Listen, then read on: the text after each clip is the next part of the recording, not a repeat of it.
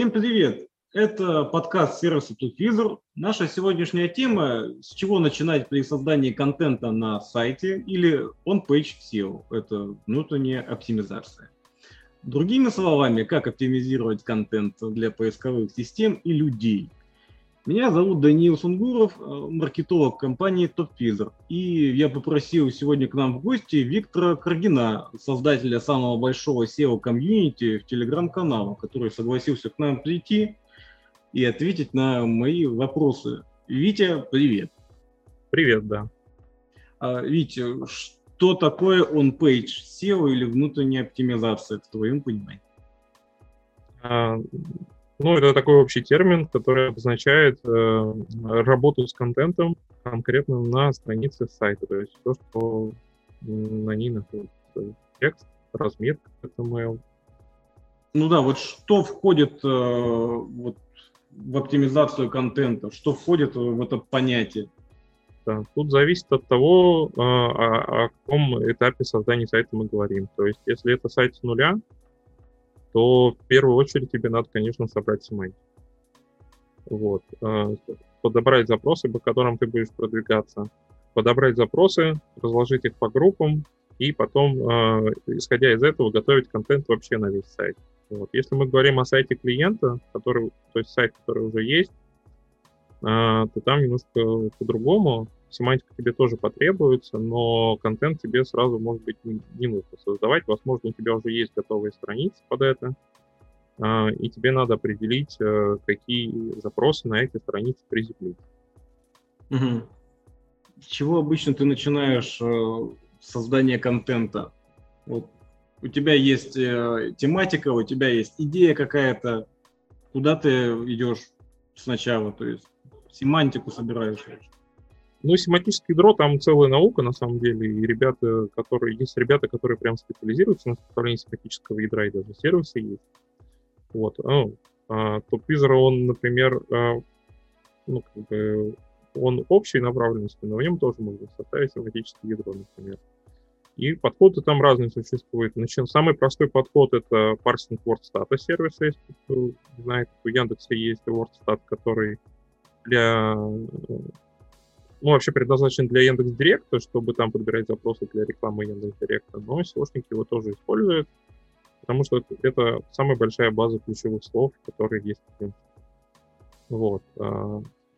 Второй вариант — это подсказки. На самом деле, если прям с нуля и совсем все пытаться выпросить, это WordStat плюс подсказки. То есть ты сначала забираешь ключевые слова по своей тематике, там, начиная с какого-то одного слова, потом собираешь весь WordStat по этому слову, потом все, что ты собрал по этому слову, еще раз прогоняешь каждое слово каждую ключевую фразу еще раз через WordStat, в глубину, короче.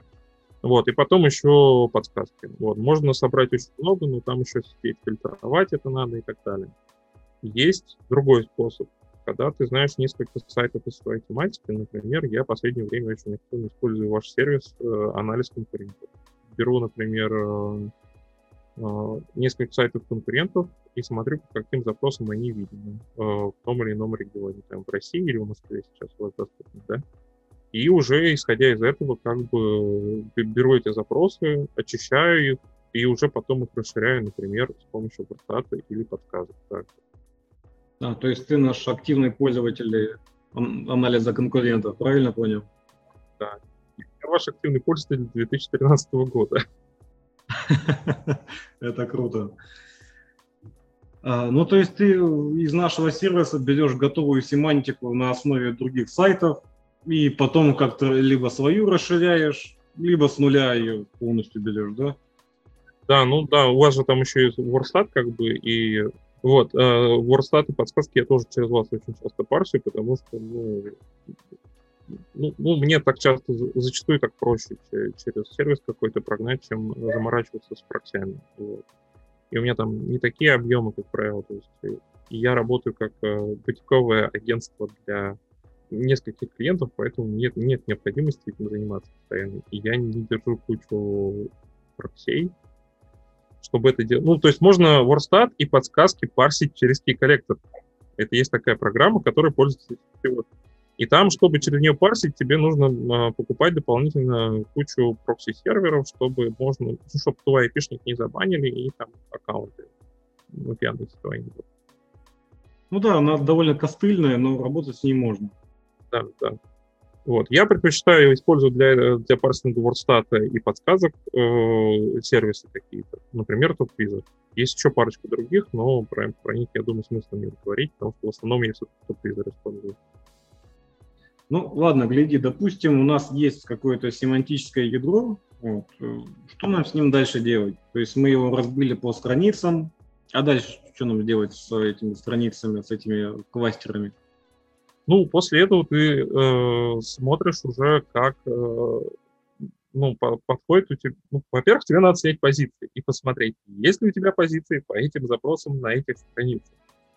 И уже, исходя, это если мы говорим о сайте, который, типа, вот у тебя уже клиент какой-то там, или у тебя готовый сайт, ты его уже сделал, да? Вот. Если у тебя, опять же, мы говорим про нулевой сайт, как я до этого говорил, то у тебя там задача такая, что вот у тебя есть группа запросов, под которые тебе нужно составить контент. Ты, соответственно, составляешь техническое задание копирайтеру, что мне нужен вот контент с содержанием таких ключевых слов. Но по-хорошему там еще... там пишешь уже заголовки, сам придумываешь основные, вот. И тогда тебе копирайтер напишет хороший текст, в принципе, если ты ему задашь сразу, что мне вот про это надо, про это. То есть это еще дополнительная проработка группы запросов. Вот. Если у тебя готовый сайт, то ты уже смотришь, есть ли у тебя этот контент, который хотя бы, ну, блок этого контента, который отвечает на часть этих запросов. Это еще есть такой термин интент запросы. Интент запросы — это то, что типа пользователь у себя в голове держит. И что с помощью этих запросов он хочет решить. Ну, грубо говоря, если он пишет Наполеон рецепт, то он не хочет узнать, как сделать Наполеона человека. А он хочет узнать, как... Да. Ну, есть такая штука, да. Вот. И ты, соответственно, смотришь, удовлетворяет ли интент пользователя твоя страница. Если нет, то ты идешь и делаешь тоже контент под это. Или если у тебя нету такой страницы, то тебе надо ее создать по тому рецепту, как я сказал. То есть надо составить ТЗ-копирайтер какой-то, расписать ему вхождение, расписать ему примерно заголовки, какие должны быть использованы. Вот, еще есть там добавить, можно это еще улучшить тематическими ключевыми словами, которые некоторые называют LSI, но это неправильное название, правильно называть тематические слова. Вот. Тоже с помощью некоторых сервисов можно их собрать, но сейчас я, наверное, не буду про это говорить. Но есть сервисы, которые дают тематические слова, например, там разные текстовые анализаторы. Вот. То есть я, например, когда составляю, ну, смотрю, что нужно их вхождение делать. Я использую текстовый анализатор оверлида. Он очень хорошо раскидывается. У него там есть триграммы, биграммы, тематические слова, вхождение в разные блоки текста, в тайтлы, в заголовки, в списки. У него там еще что-то есть. Не помню. Вот. Можно им воспользоваться, то есть взять группу ключевых слов, закинуть текст в анализатор и посмотреть, как конкуренты используют ключевые слова и какие требования к тексту, средние по топу есть. Вот, например, так. Сложно? Если что-то непонятно, давай спрашивай. Ну нет, мы будем просто идти по шагам, так сказать. Допустим, у нас вот есть собрана семантика, эта семантика у нас разгруппирована по страницам. Из этой семантики потом у нас получились какие-то тексты, которые будут отвечать на запросы пользователей. Что нам еще добавлять на эти страницы? То есть изображения, наверное, какие-то, правильно? То есть какие должны быть изображения? Расскажи, вот что вообще надо пихать на страницу? Ну, изображения, соответственно, должны быть по тематике в целом. Но, опять же, это исходим из того, что есть на топе. То есть мы идем и смотрим примерно какие изображения. Я не знаю, там надо уже в конкретном примере, наверное, смотреть. То есть, если они изображения нужны, они нужны. Не, ну, соответственно, да, надо подумать о технической оптимизации, чтобы пользователю было удобно эти изображения смотреть, да, но это немножко уже больше в техническую часть ударяемся, да. Потом обязательно нужно, конечно, прописать альты. Это, во-первых, ты так, типа по стандарту должно быть, что у каждого изображения должен быть альтернативный текст, описывающий то, что у тебя происходит на изображении. Что это за текст? Где он находится? Альтернативный текст — это параметр alt у любого тега имиджа. Вот. Он браузерами используется для того, чтобы, если не удалось загрузить изображение по какой-то причине, то есть оно там недоступно или пропал интернет, вместо него выдается текст, вот этот альтернативный. Вот. Плюс еще его используют альтернативный текст разные скринридеры, так называемые. Скринридеры — это программы, которые помогают слабовидящим людям пользуются интернетом, то есть они переводят все, что есть на экране, в текст и воспроизводят голос. Вот, поэтому альтернативный текст, то есть параметр alt, он достаточно важен в том плане, что он некоторым людям прям очень сильно помогает.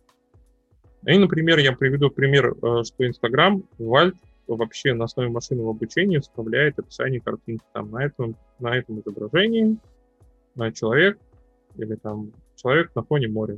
Вот. Или там на этом изображении две собаки и человек. Вот такое вот.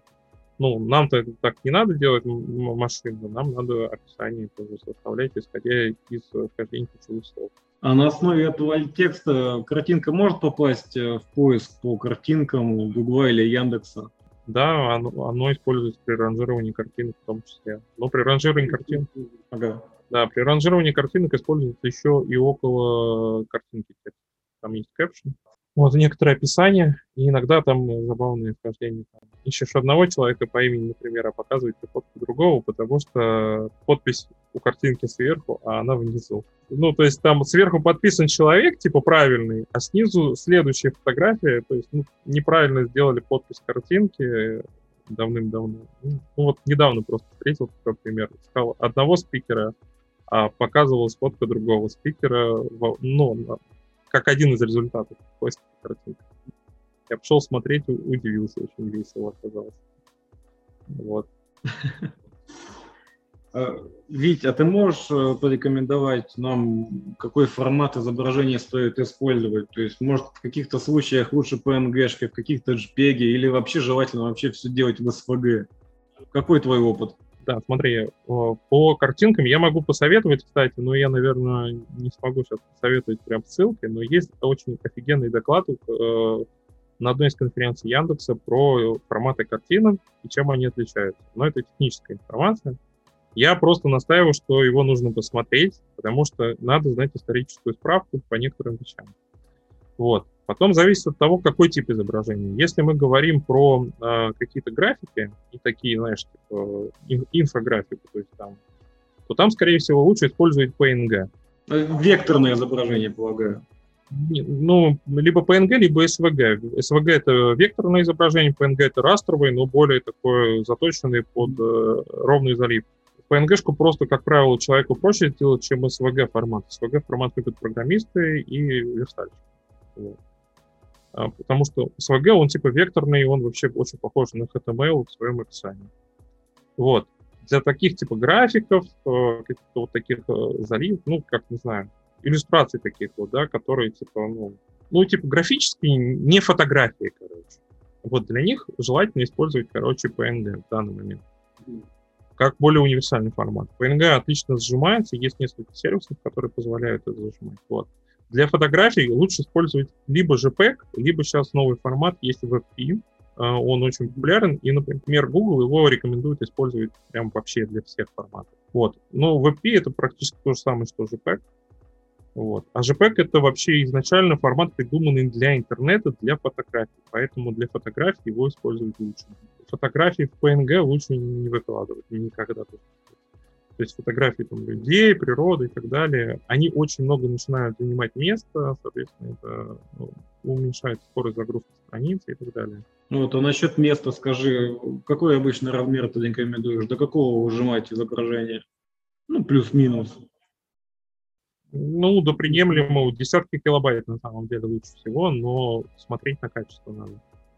Вот. Есть, например, очень интересный сервер Squoosh называется, он позволяет ну, прикинуть, как можно картинку зажать и сравнить результаты. Там, двигаешь просто движочек вот так, и он тебе показывает там, типа, до и после, и там можно сравнить JPEG, PNG-шки, как там появляется артефакт или не появляется артефакт. Вот, про WP я еще хотел добавить, то, что WP — это формат, он, короче, современный, и он уже поддерживается практически всеми браузерами, кроме Safari. Вот, то есть его не... Да, его... Safari поддерживает его сейчас частично, по-моему, с какой-то версии macOS и с какой-то версии Safari. Вот. Он поддерживается. Ну, слушай, так-то пользователей на Safari довольно много, поэтому, наверное, не очень круто будет использовать. Да, ну вот, и все это происходит потому, что Google с Apple соревнуется, и Google продвигает свой формат WebP, а Apple продвигает свой формат JPEG 2000, по-моему, называется, если не путаю. Как раз вот в этой лекции, которую я говорил, упоминал, ну, возможно, в описании подкаста добавить, если я им тебе ссылку. Там девочка очень хорошо рассказывала про историю, почему, чем отличается, в принципе, технически WebP от JPEG 2000, от JPEG 2000, вот. И почему там, типа, Apple ее поддерживает. Вот. Но в результате, судя по всему, Google победил, в качестве стандарта остался WebP. Вот. И WebP — это, типа, более такая продвинутая версия JPEG, можно сказать, если совсем упрощенная. Вот. И она очень хорошо подходит для фотографий. Вот. Но, по-моему, она и для замены PNG уже подходит неплохо. Хорошо. Мы... сделали текст, то есть у нас есть контент, который, ну, нравится людям, который нравится поисковым системам. То есть есть поисковые запросы, туда все они включены. Дальше что надо сделать? То есть, я так понимаю, надо все-таки как-то разбить этот текст на теги H1. Или сейчас такой необходимости нет, потому что я слышал, что Google в целом, Джон Мюллер, он, кажется, упоминал, что можно даже несколько тегов H1. То есть у них система понимает, что вообще находится на странице, ну, нет необходимости. А вот ты как думаешь, и как Яндекс считает, допустим? Во-первых, когда ты пишешь текст, и тебе пишет его копирайтер, желательно, чтобы он уже сразу был разбит на абзац, и там были заголовки, подзаголовки, подзаголовки. То есть он был уже разбит по частям.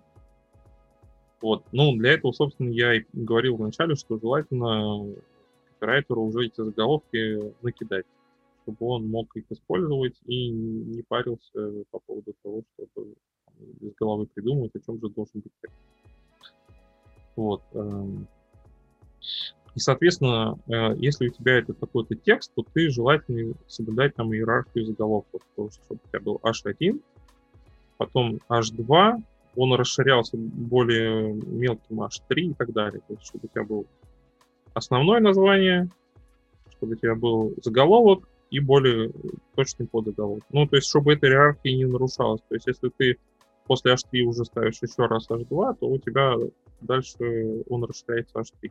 Ну, это изначально, эта тема никуда не делась, и типа, иерархия текста, она такая осталась.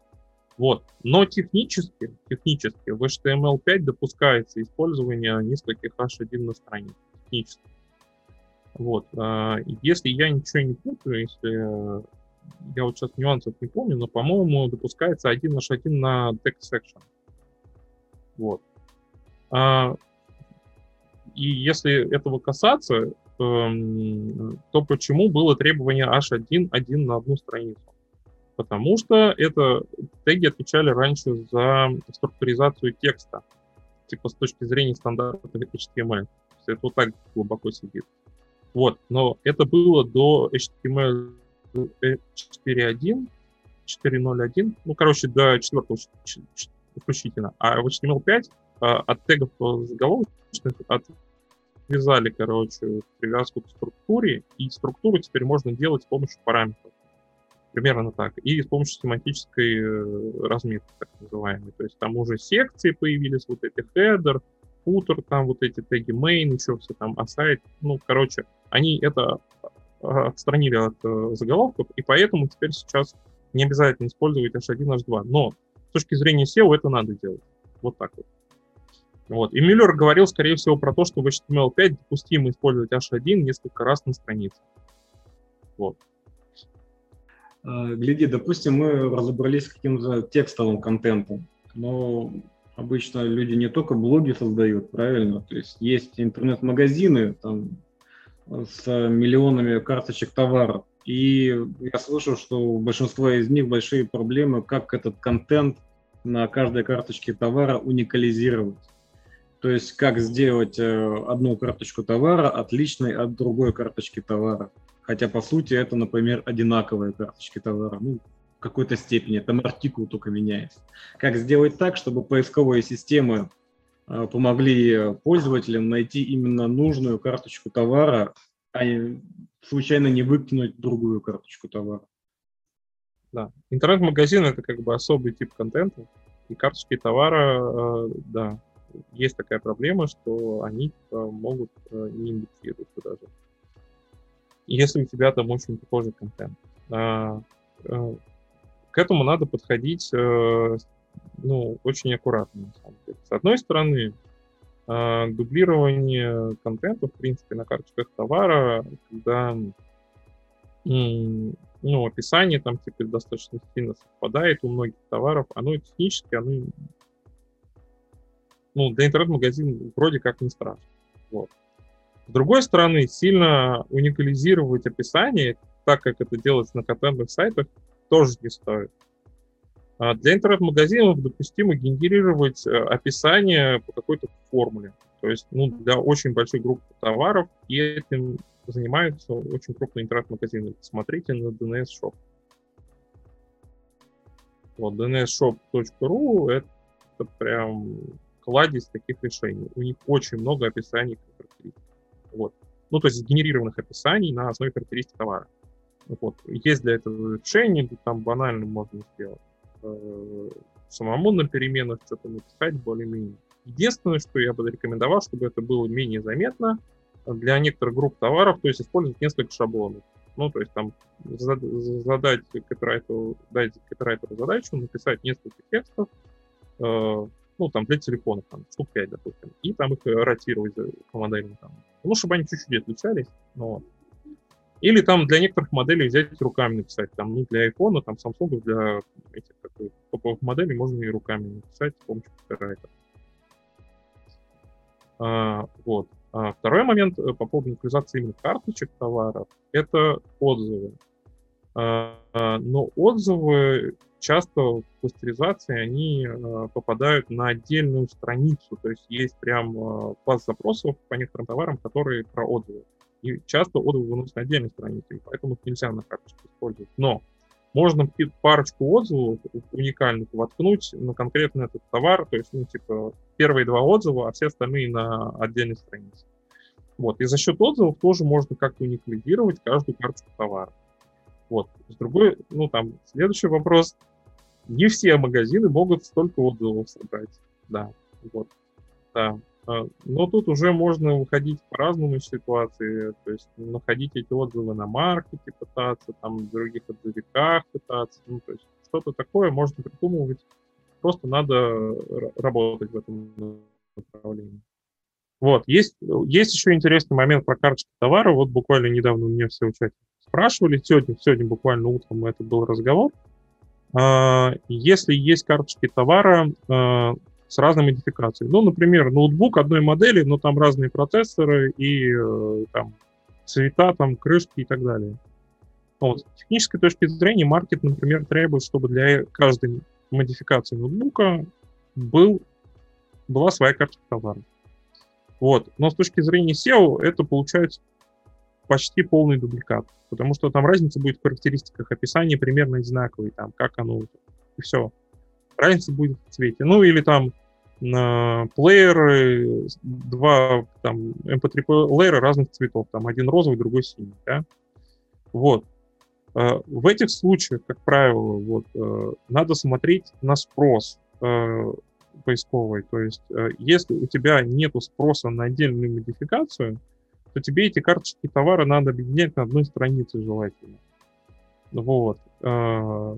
Такой момент есть. А если у тебя есть спрос на эти карточки товара, например, на айфоны, да, там 256 гигабайт, там разные цвета, там, вот, тогда их надо разносить на разные страницы, вот, но объединять эти с помощью там JS можно объединить, как бы, чтобы они переключались так бесшовно для пользователя.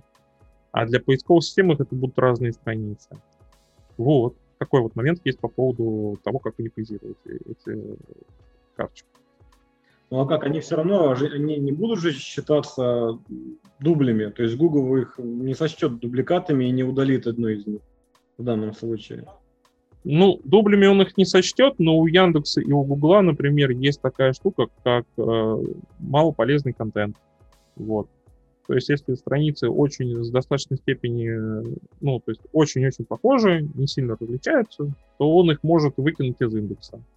Потому что типа, мне это не надо, мне хватит одной какой-то страницы. Вот. И поэтому, если у тебя прям какой-то товар, который просто цветом различается, его желательно сделать прямо на одной странице ответ опции. Но если есть на него поисковый спрос, есть запросы, вот как я привожу пример iPhone, то надо делать обязательно разные страницы. Да, и, соответственно, их уже локализировать, как рассказывал я про карточку товара. Вот. Давай тогда поговорим о том, допустим, мы написали контент, то есть ну, сначала собрали семантику, написали контент, сделали правильную структуру этого контента, H1, H2, изображение расположили и опубликовали. Как долго нам ждать индексацию и как нам вообще проверять результаты? Будет ли эта страница отвечать на запросы пользователя или, возможно, она отвечает совсем на другие запросы? Как нам это проверить? Как нам это исправить? Угу. Ну, дальше там уже начинается поле экспериментов, во-первых. Ну, это относительно проверить. А сколько ждать индексации? Как правило, сейчас страницы, если все хорошо, то страницы индексируются достаточно быстро. Сейчас там буквально 2-3 дня проходит. Вот. И в Яндексе, и в Гугле есть возможность проверить дату индексации в Search Console. Ну, то есть, либо в Search Console, либо в Webmaster. В Гугле в Search Console, в Яндексе в Webmaster. В Яндексе, ну, в Search Console там можно проверить, как отчет покрытия есть, и там можно посмотреть, как Google увидит эту страницу, проверить URL, он тебе там покажет дату за последнего захода фото. Вот. У Яндекса в Webmaster у каждого сайта есть раздел индексации, и там проверить URL, и там будет дата последнего захода и дата версии страницы в индексе. Вот эта версия страницы в индексе — это дата индексации страницы. То есть если она у тебя больше, чем выкачанные тобой изменения, значит все хорошо.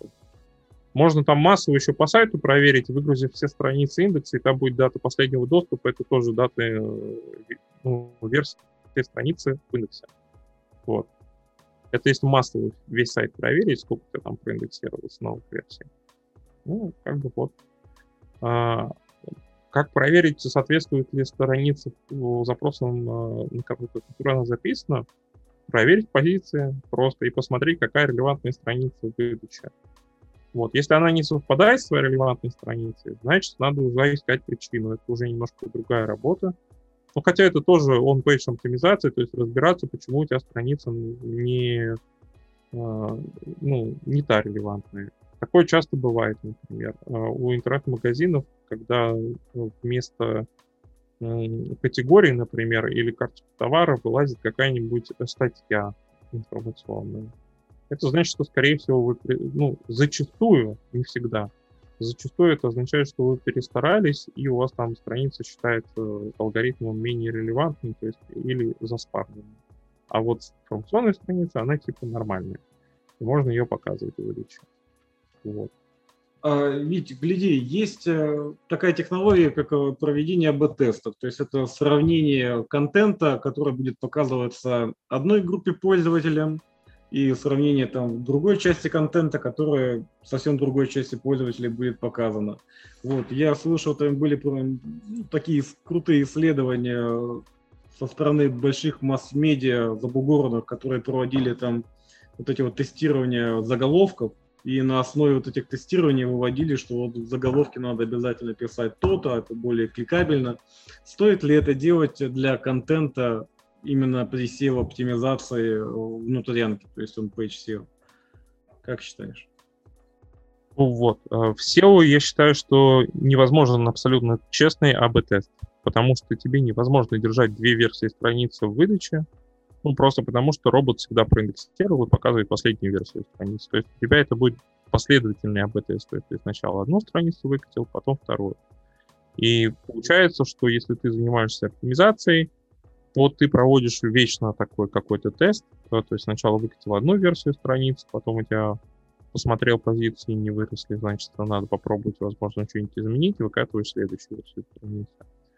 Вот. В Бурже я слышал другую версию с тестами. Там была компания такая, которая предоставляла типа услуги защиты сайта от DDoS. Вот. И она прогоняла весь трафик сайта через свои сервера. И, соответственно, могла на ходу менять HTML. И вот они за счет того, что у них было много сайтов на поддержке, на такой защите, они могли себе позволить проводить эксперименты с разными типами сайтов, типами страниц и там, менять сайты, немножко подправлять контент и так далее. Вот. И у них что-то на это что-то получалось. К сожалению, это было лет 5, по-моему, назад, и что за компания, я уже не помню, но вот так вот, когда у тебя есть большая база страниц, и ты ее можешь по-всякому менять на лету, можно проводить. Но это доступно далеко не всем, то есть вообще почти никому не доступно. Вот. Поэтому АБ-тест в SEO, он практически нереален. Ну, понятно, получается только последовательный какой-то. Да, во-первых, последовательный, во-вторых, есть такой некий эффект, когда ты на одной странице очень часто меняешь тайтл, то у тебя какое-то время там может быть эффект от этого, а потом бац, он и попадает. То есть, что бы там ни делал, у тебя как будто бы заморозились изменения, и ни Яндекс, ни Google их не учитывает. Ну, я сам такого не встречал, но, например, есть компания SiteCleaning, которая писала про такие кейсы. Вот. И я им склонен доверять, потому что это ребята специализируются именно на аудитах и решении проблем сайта. Ты что-то еще можешь добавить про внутрянку? Мы вроде самое основное так охватили. Ну, самое основное можно добавить сюда так называемые еще коммерческие факторы. Вот. Это тоже относится к on-page оптимизации, потому что, ну, это на странице. Вот, и тут вот можно поискать про то, что Дима Шахов рассказывает. Он рассказывал про так называемую матрицу коммерческих факторов. Я сейчас не помню, в какой формулировке он это рассказывает именно. Но смысл в том, что тебе надо проанализировать своих конкурентов и посмотреть, какие фичи они используют. Ну, там. Телефон 8800, там, у этих калькулятор, у этих форма заявки тут на главной странице. Вот. Ты анализируешь конкурентов и составляешь такую таблицу. Значит, в строчках у тебя конкуренты перечисляются, а в таблицах у тебя фичи разные, то есть, которые ты их все собрал, да, и перечисляешь. И вот смотришь, какие там важные, да. Вот. Это тоже очень полезно. Но это не для всех типов страниц, конечно, применимо, то есть надо смотреть в зависимости от этого. То есть и вот принимать решение уже исходя из того, что происходит в топе. Грубо говоря, если у тебя в топе все сайты имеют номер 8800, и при этом у них еще калькулятор там подсчета стоимости есть, то тебе без этого не продвинуться в топ-10 по определенному запросу. Вот. Все понятно. То есть желательно в любом случае смотреть на конкурентов, на основные их фишки.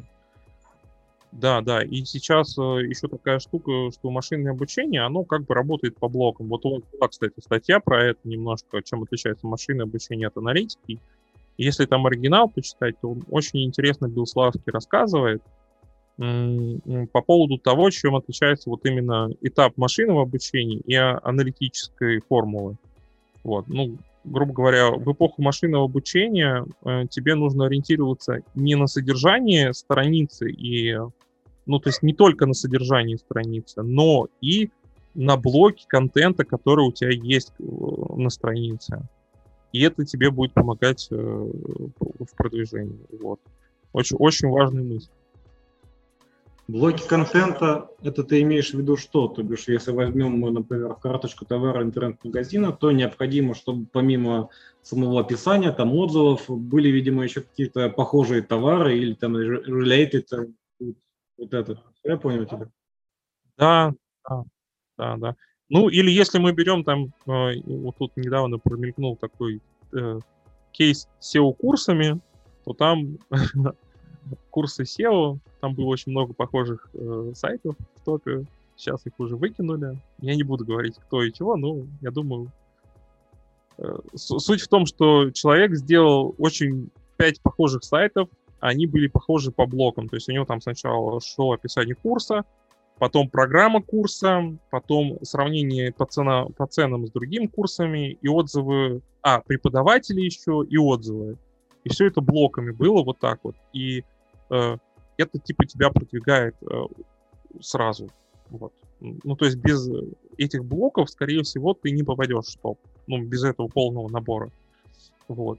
А содержание блоков там не так важно оказывалось, короче. Вот. Примерно так. Да.